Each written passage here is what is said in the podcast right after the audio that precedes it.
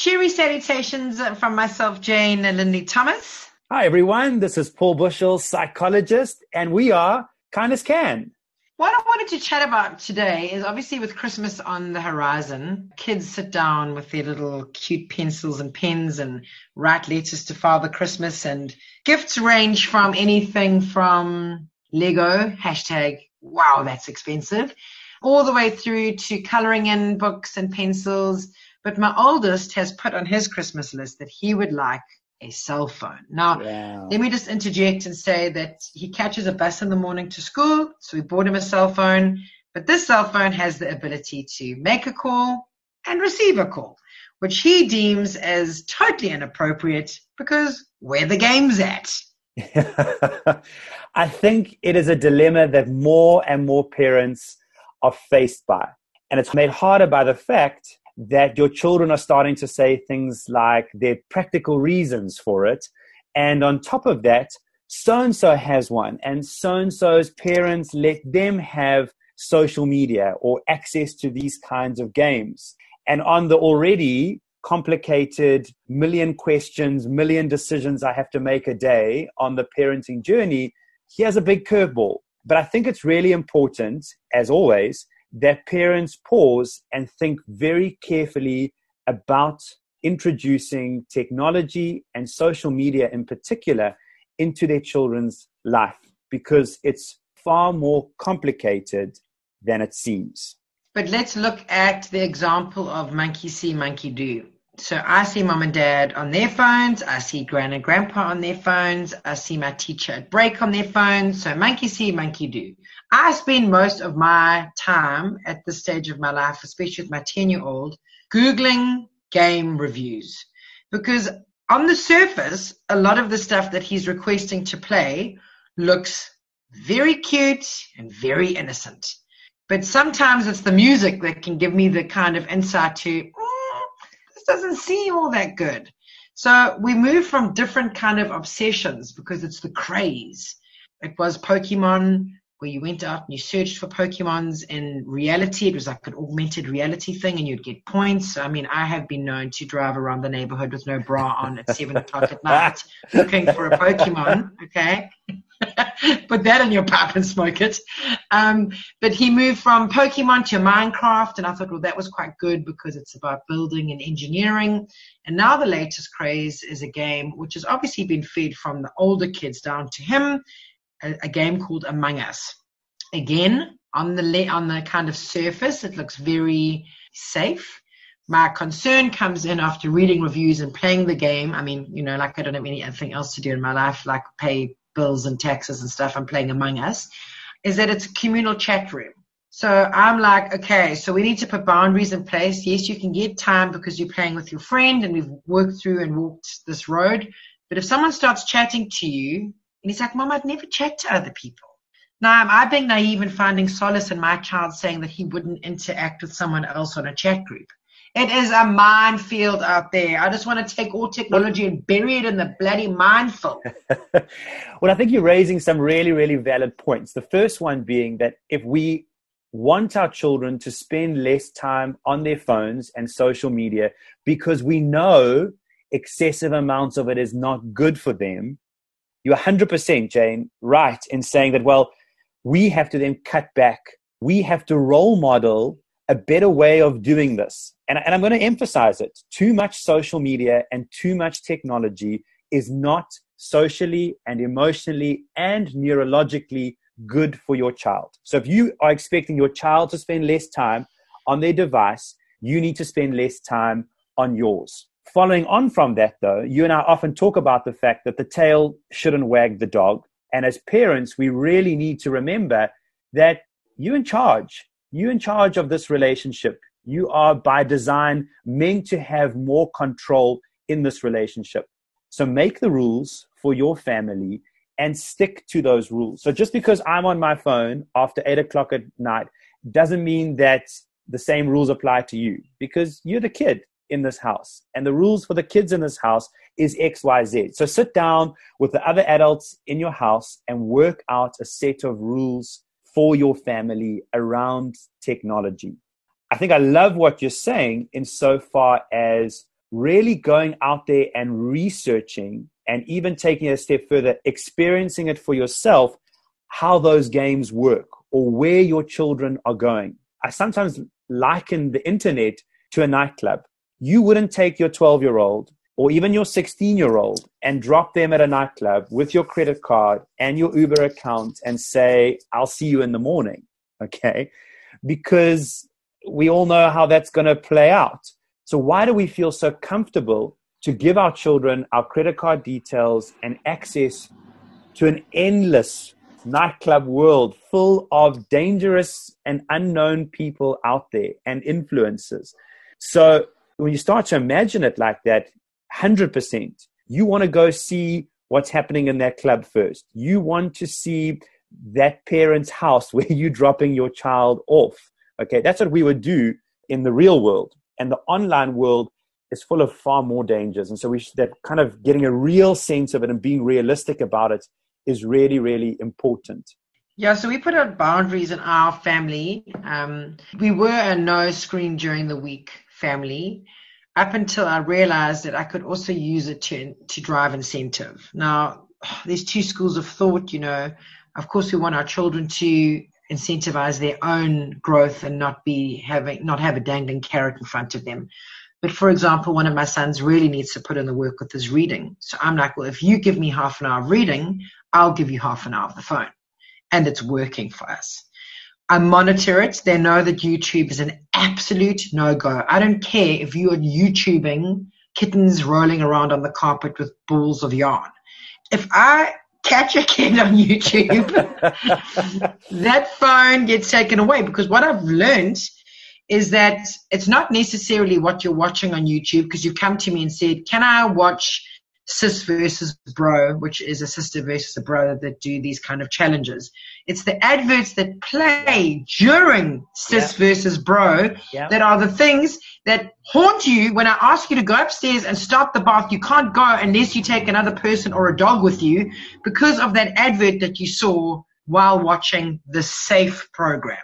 Absolutely. So YouTube, if you're a parent that is allowing your child at night to play on a device and just go free reign on YouTube or the internet, I've got to tell you that that could lead to some really damaging and hectic behavior. And yeah. just before you carry on, Paulie, I mean, I remember you and I, I went to spend the night with Paulie and I took one of my kids and they weren't able to sleep in the bedroom with me being in the room next door because they were so fearful of an advert that they had seen on YouTube about a character by the name of Slender Man.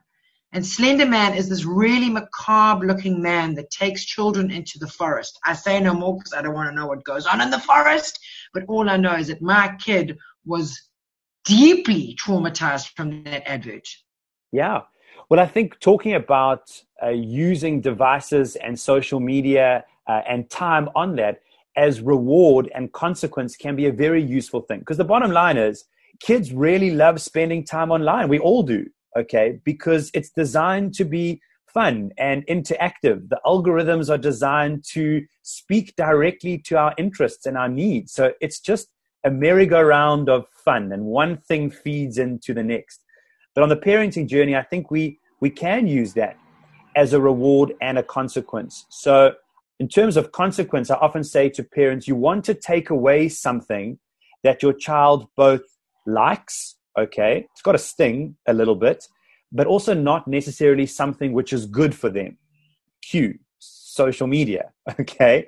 So when as a consequence if you do x y and z i am going to take away your your privilege of using that device for xyz amount of time. So you and the other adults in your house with your kids you sit down and you work out your chart according to that. And you use it as a consequence to bad choices in your home the converse of that is, of course, you can use it as a reward as well. This is something fun for you to do. It's a happy thing to, for you to do. So if you finish all your homework tasks, okay, I will give you that half an hour that you are due this evening. And that doesn't have to be on top of a given.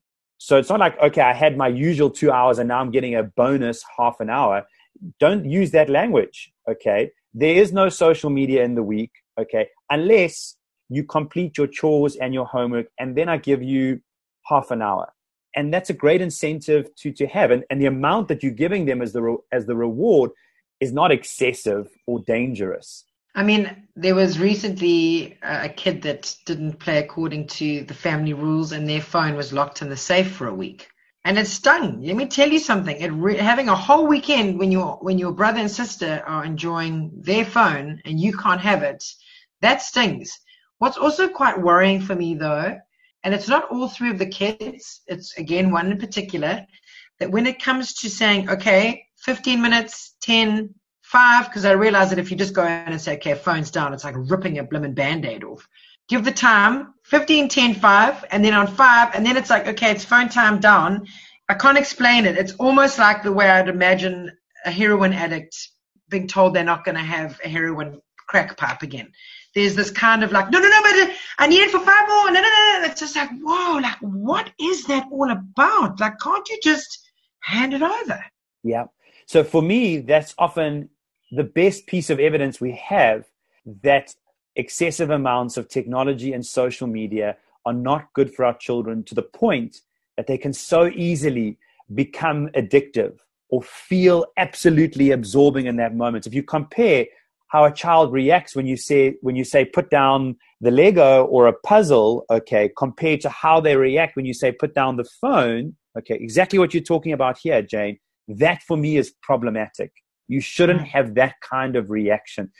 And so it's unrealistic for you and I to sit here and say that we should imagine our children having zero access to technology or social media because that's just not the world we live in. And I, I don't think personally it's healthy to have a zero tolerance approach to something. Uh, you need to learn how to, to manage it in your life and work around it in your life, but smaller doses of it clearer rules around it, more monitoring of it uh, is very, very important. We went to the beach a few weekends ago and we do life alongside another family who've also got a 10 year old son, so the same age as my son, and we've grown up all the way through from being pregnant together. And uh, before we left for the beach, uh, I phoned my bestie and I said, okay, listen, this is where we're at. We're considering no phones this weekend, that we actually lock the phones in the safe Otherwise, we go to the beach and all these kids do is chase the rainbow from the moment they get up. When is phone time? When can I have phone time? You said it was 20 minutes. Why is it only 15? I just, I didn't feel like negotiating. What was so surprising was their reaction.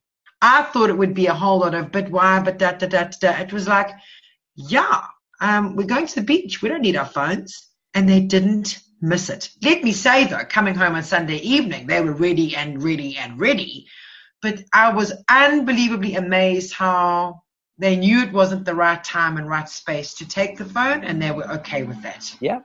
And I think that's just such a wonderful tip to give to all of us, adults and kids out there. Create days in your life, create weekends in your life, uh, create evenings in your life where you actually say, I'm putting this phone in the drawer, I'm closing it, and I'm not going to engage with it.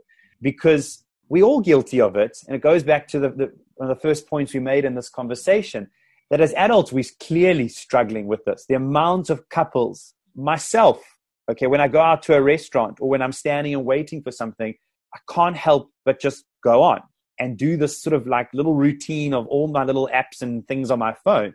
And I'm missing out on the world. I was away this weekend and I became so conscious of that that I, when I put down my phone and I looked up and I started watching people again, I started watching the world and I realized that there have been so many moments over the last couple of years that I've, I've just missed because I've been so absorbed into my screen. And I, and I thought to myself, that's, that's such a shame, actually.